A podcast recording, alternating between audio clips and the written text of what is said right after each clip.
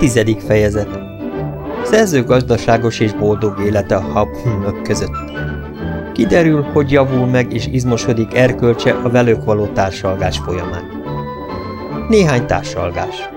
Szerző gazdája végre elárulja, hogy szerzőnek távoznia kell az országból. Szerző bánatában elalél, de aztán megadja magát. Csónakot szerkesztett szolga segítségével, és a tenger kényére bízza magát. Éppen erre az időre esik, hogy szívem nagy örömére kis háztartást rendeztem be magamnak. Gazdám rendeletére szobát építettek nekem az úri laktól hat méternyi távolságban. A kis ház falait és padmaját leburkoltam agyanggal, és befettem gyékénnyel. Szedtem kendert, ami ott vadul terem, és holmi gyolcsfélét csináltam belőle. Ezt megtöltöttem különböző madarak tollával. E madarakat jehuszőrből készült hurokkal fogtam meg, költöttem el annak idején. Késemmel két durva széket eszkábáltam össze. A vörös poroszka is segített ebbe. Hogy ruhám teljesen elrongyolódott, házi nyúlnak bőréből csináltam újat, meg egy másik állatéból, amit ők nhongnak neveznek, mely szintén körülbelül akkora. Ugyanígy módon készültek tűrhető harisnyák. Cipőimet fával talpaltam meg, mikor levásott rólam, napon szárított jehubőrből szabtam újat. Fák odvából gyakran szedtem mézet, amit vízzel elegyítve ittam meg, vagy kenyeremre kentem. Nincs ember, aki valaha jobban megértette volna két mondás igazát. Ezekét a természet könnyen kielégíthető, és szükség a találékonyság anyja. Abban az időben tökéletes testi egészségnek örventem, s a lélek teljes nyugalmának. Nem rágta szívemet, idegeimet holmi jó barát árulása, álhatatlansága, holmi nyílt vagy titkos ellenség. Nem volt alkalmam s okom rá, hogy hízelgéssel, bujálkodással, vesztegetéssel keressen valami hatalmas ember, vagy hatalmas ember kegyencének a kegyét. Nem kellett védelmet keresnem csalás és elnyomás ellen. Nem volt itt orvos, aki tönkretegye a testemet, és nem volt ügyvéd, aki kitúrjon vagyonomból, nem volt besugó, aki tetteim és szavaim vizsgálja, hogy azután jó pénzért bevádoljon valahol. Itt nem voltak ostoba csúfolódók, cenzorok, árulkodók, becsületen rágódók, zsebtolvajok, utonálók, betörők, bohócok, hamis játékosok, képviselők, hamis tanúk, bolondok, gáncsvetők, hóbortosak, unalmas fecsegők, vitatkozók, minden lébekanalak, szédelgők, gyilkosok, álszentek és szemfényvesztők. Nem voltak vezetők és követők. Nem volt párt és pártállás. Csábítással és rossz példával nem bátorítottak itt bűnre senkit. Nem voltak tömlőcök, pallósok, hóhérok, korbácsok, akasztófák, kínpadok, kalodák. Nem voltak csaló boltosok és iparosok. Nem volt gők, hencegés, negédes illegés. Nem volt iszákos, nem volt haspók és zsebrák, és nem volt utcai lotyó és romlott gyermek. Nem volt pöfeszkedés, és nem volt bujaság. Se drága feleségek, se tökkelütött, buta pedánsok, se alkalmatlan nagyszájú, veszekedő, lármás, ordítozó, üres, káromkodó pajtások. Nem voltak gazfickók, akiket a bűn érdemelt emelt ki a piszokból, vagy igaz lelkek, akiket erények vágya sújtott le a porba.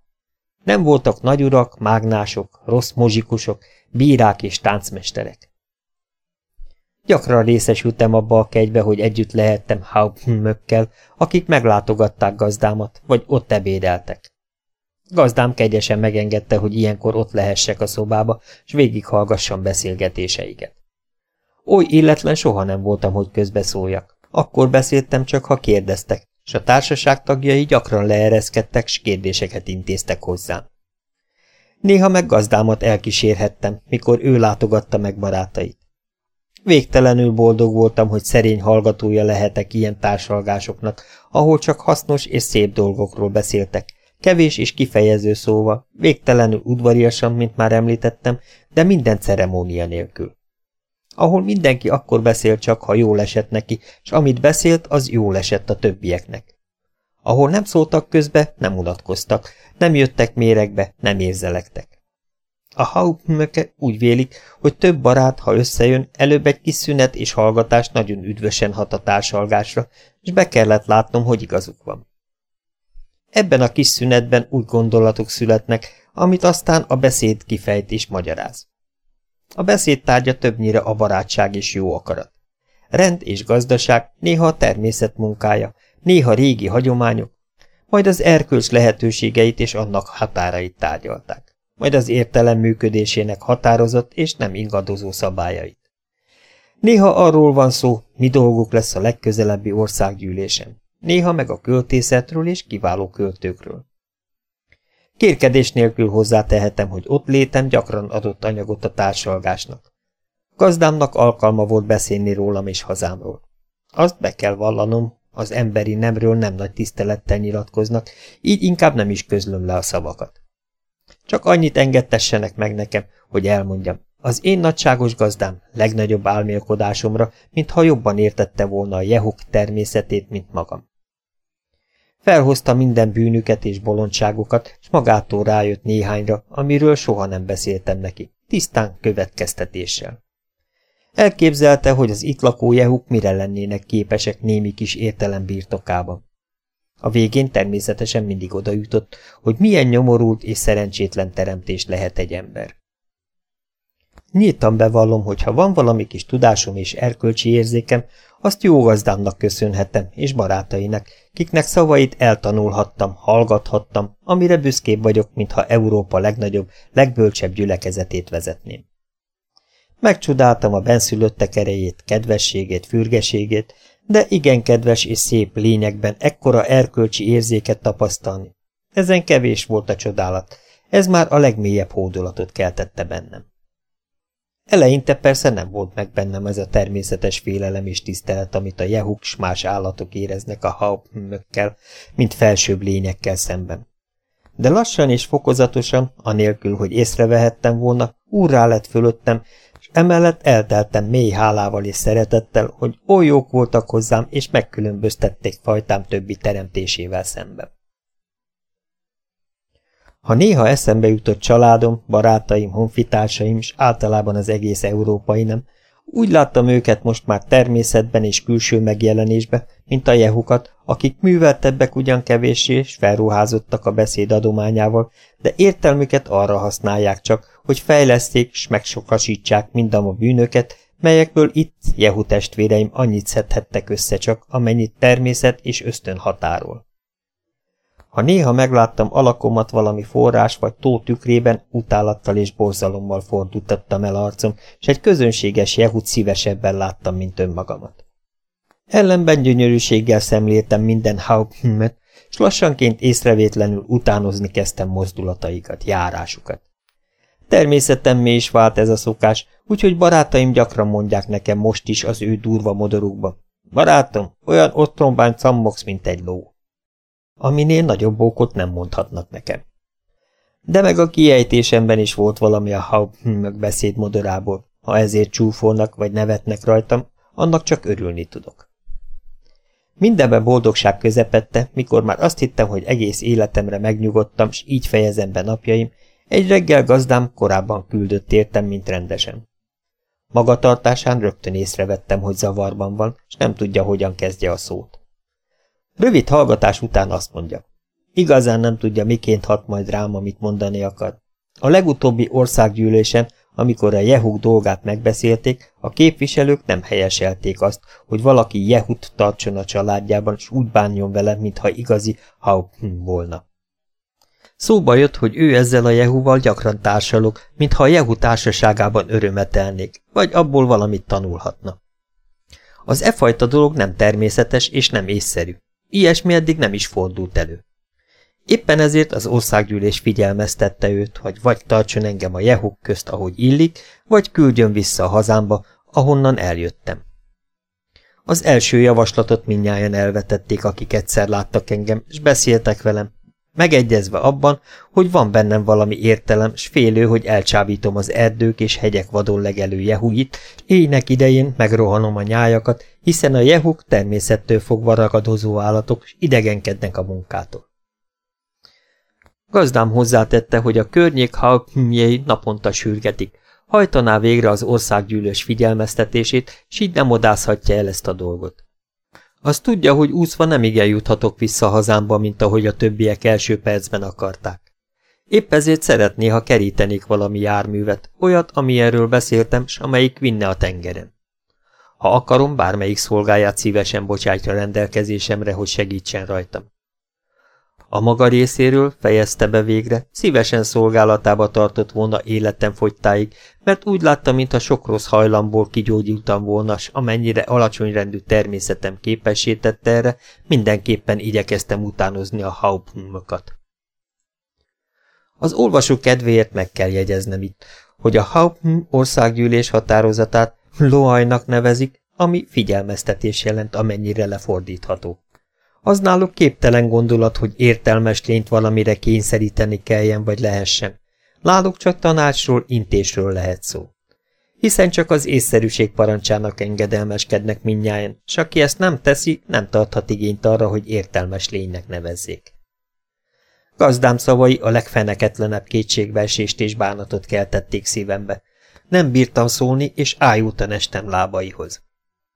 Mikor magamhoz tértem, azt mondta nekem, hogy úgy hitte meghaltam, mert ezen a vidéken nem ismerik a természetnek e fajta ostobaságait, mint az ájulás. Elgyengült hangon válaszoltam, hogy a halál nagy boldogság lett volna nekem, hogy nem akarom bírálni az országgyűlés figyelmeztetését, vagy a sürgető bírálatokat, de gyenge és romlott ítéletem szerint észszerű lett volna, ha kevésbé szigorúak hiszen egy tengeri mérföldet se tudok úszni, s a legközelebbi szárazföld legalább száz mérföldnyire van. A csónak csináláshoz pedig sok mindenféle anyag kell, ami itt nem is található ebben az országban. Mégis hálából és hódolatból megpróbálom, és mindent megteszek, amit tehetek, bár azt hiszem lehetetlen kívánnak tőlem, és azért már is elveszettnek tekintem magam. De a természetellenes halál kilátása még nem a legnagyobb bajom mert feltéve, hogy valamely csodálatos véletlen folytán mégis megmenekülök, hogy éljek már most jehuk között, ahol megromlok és eldurvulok megint, mert nem lesz vezetőkéz, mely az erkölcs és értelem útjára visszakormányoz. Tudom, hogy a hauptmök minden határozata megdönthetetlen érveken nyugszik, és egy nyomorult jehu, mint amilyen magam vagyok, meg nem ingathatja az érveket. Épp ezért alázatos hálával elfogadom ajánlatát, hogy szolgáltat segítségemre, s megfelelő időt szab. És ha valamikor visszatérek hazámba, megmarad nekem a halvány remény, hogy fajtámnak hasznára válhatok, a hauptmök örök dicsőségét zengve, és intve az emberiséget, hogy azok erkölcsein okuljanak. Gazdám néhány szóban, de igen kegyesen válaszolt. Két hónapot adott arra, hogy a csónakot megcsináljam. A vörös poroszkát, szolgatársamat, így kell neveznem ezentúl, rendelte mellém, hogy kövesse intézkedéseim. Biztosítottam gazdámat, hogy ennyi segítség elég is lesz, és tudom, hogy a vörös poroszka jó indulattal van irányomban. Ebben a társaságban első dolgom volt felkeresni azt a sziklapartot, ahol a lázadó legénység partra tett. Felmentem egy domb csúcsára, s körülnézve a tengeren a távolban észak-keletre kicsin szigetet vettem észre. Távcsőmmel tisztán kivehettem, hogy körülbelül öt mérföldnyire fekszik innen. A vörös poroszka azt mondta, hogy tévedek, ez csak valami kék felhő. Ezek a benszülöttek nem is tudják elképzelni, hogy az országon túl lehet még más világ és szárazföld, nem úgy, mint mi, kik annyit közlekedünk a vizen. Elhatároztam hát, hogy ez a sziget lesz számüzetésem első állomása. A többit a jó szerencsémre bíztam. Hazatérve a vörös poroszkával megbeszéltük a munkát. Kimentünk a cserjésbe. Késemmel és egy éles kovakővel, amit nagyon ügyesen erősítek fadarab végére, több fenyőcölöpöt vágtunk, akkorát, mint egy sétapálca, s néhány nagyobbat is. Most nem mutatom az olvasót a részletek leírásával. Elég az hozzá, hogy hat hét alatt a vörös poroszka segítségével összeeszkábáltunk amolyan indus csónak féleséget, elég nagyot, Befettük erős jehubőrrel, amit magam csinálta kendercérnával vartunk össze. Ilyen bőrből készült a vitorla is. Fiatal jehuk szolgáltak erre, mert az öregek bőre már kemény és törik. Négy evezőt is csináltunk. Elláttam magam főt hússal, s vittem két nagy hordót. Az egyikben tej volt, a másikban víz. Csónakomat kipróbáltam egy nagy tóba, aztán kijavítgattam, ami még fogyatékos volt, s a hasadékokat kitöntem jehuzsírral. Mikor aztán minden rendben volt, nagy kocsira raktuk az egészet. A jehuk kivittek a tengerpartra, a vörös poroszka meg néhány más szolga kíséretében. Így útra készen vártam a távozás napját. Elbúcsúztam gazdámtól, úrnömtől, az egész családtól. Szememet elfutotta a könny, és a szívem görcsösen elszorult. Gazdám részben kíváncsiságból, részben, ha feltevésem nem szerénytelen, barátságos jóindulatból látni akarta csónakban, néhány barátjával elkísért hát a tengerpartra. Egy órát kellett várni az árra, ekkor látván, hogy a szél éppen Amasziget felé fúj, amely utam első állomása kellett legyen, még egyszer elbúcsúztam gazdámtól. A földre akartam vetni magam, hogy megcsókoljam patáját, de ő kegyesen felemelte ajkaimhoz. Nagyon jól tudom, hogy sokan lesznek, akik az itt említett részletet kétségbe vonják. Árulkodók lehetnek, akik vitatják, hogy valószínűtlen, hogy egy fenséges haupn ennyire leereszkedjék ilyen alantas lényhez. Jó tudom, hogy vannak utazók, akik rendkívüli kegyekkel kérkednek, amikbe állítólag részük volt. De ha ezek a vádlók jobban ismernék a haupn nemes és előzékeny természetét, másképp beszélnének. Üdvözöltem a gazdák társaságában megjelent többi haupn csónakba szálltam, és ellöktem magam a parttól.